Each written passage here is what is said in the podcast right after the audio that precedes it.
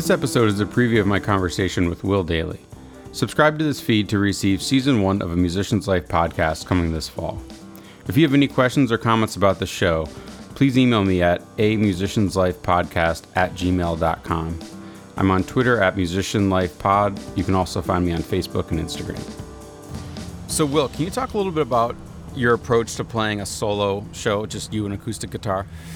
Yeah, I mean, those always. Um, I'm gonna admit that those don't come by choice because uh, it's stressful, it's Mhm. lonely, it's uh, and if you listen to my records, it, they're not guy with acoustic guitar. You know, Right. it's full orchestration, and um, all these players being featured to make the song what it is. Mm-hmm. Uh, and there's a lot more time when you're when you're solo. You have to sing more of the time. There's a lot less space for you to uh, rest your voice in a rock and roll manner and Mm-hmm. you know get ready for the next tune.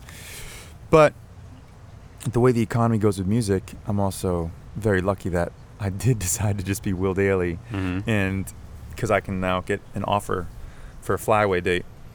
And it pays this, okay. Well, then I make money and I'll go do it. And I, like I just did a, a bunch of dates with G Love, Mm-hmm. and it was solo Mm-hmm. he was solo. I opened up solo, and uh, it's um it's daunting because I know like if you go by the, you're not getting my full vision.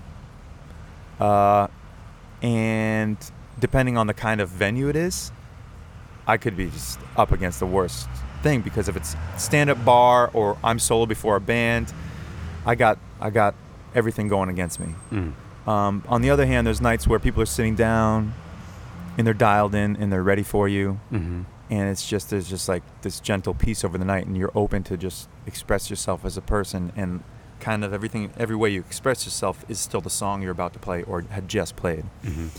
And um, so I just try to, I love those nights Right. because um, you just uh, it's it's it's it's just part of the, the experience of the song. Hopefully, if if it, if you're if you're in tune, it's really about being in tune. It's Mm. about being a good the moon being in the right place. And I don't even know anything about the moon. I'm just using I'm using it right now as an example.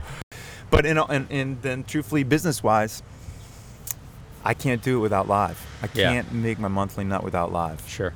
and which is really hard to go do this next record because I have to stop and exercise the new songs privately, do Mhm. demos, go through everything that I have. Go, you know, it's been I purposefully after National Throat didn't play new songs live because I wanted to stay focused Mm-hmm. on the album and, and pushing it forward. Mm-hmm. So now I got just a pile of things that I have Mm. to go through, which means I should probably, you know, I'm trying right now not to say no to anything before the fall Right. and we've succeeded in doing that, but it's a little scary, Yeah. you know. Yeah. Um, but playing solo uh, under the right conditions can be a, a a beautiful thing. I remember uh, this tour I just did solo though was a lot of bars Mm-hmm. and party or more party vibe. Mm-hmm. But I quickly after like night two or three, I was like, oh, these are the twelve songs I'm gonna play. Right. This is what Just works. And Yeah. like those songs that I wanted to play, or that even like a song like off National Throat called Higher Education, which has like you know four million spins on Spotify and a lot of Mhm. people come to hear. I was like, that's not gonna. It's just not gonna happen. Fly in this room. As the Yeah. you know the opener on this tour, uh, it's not gonna.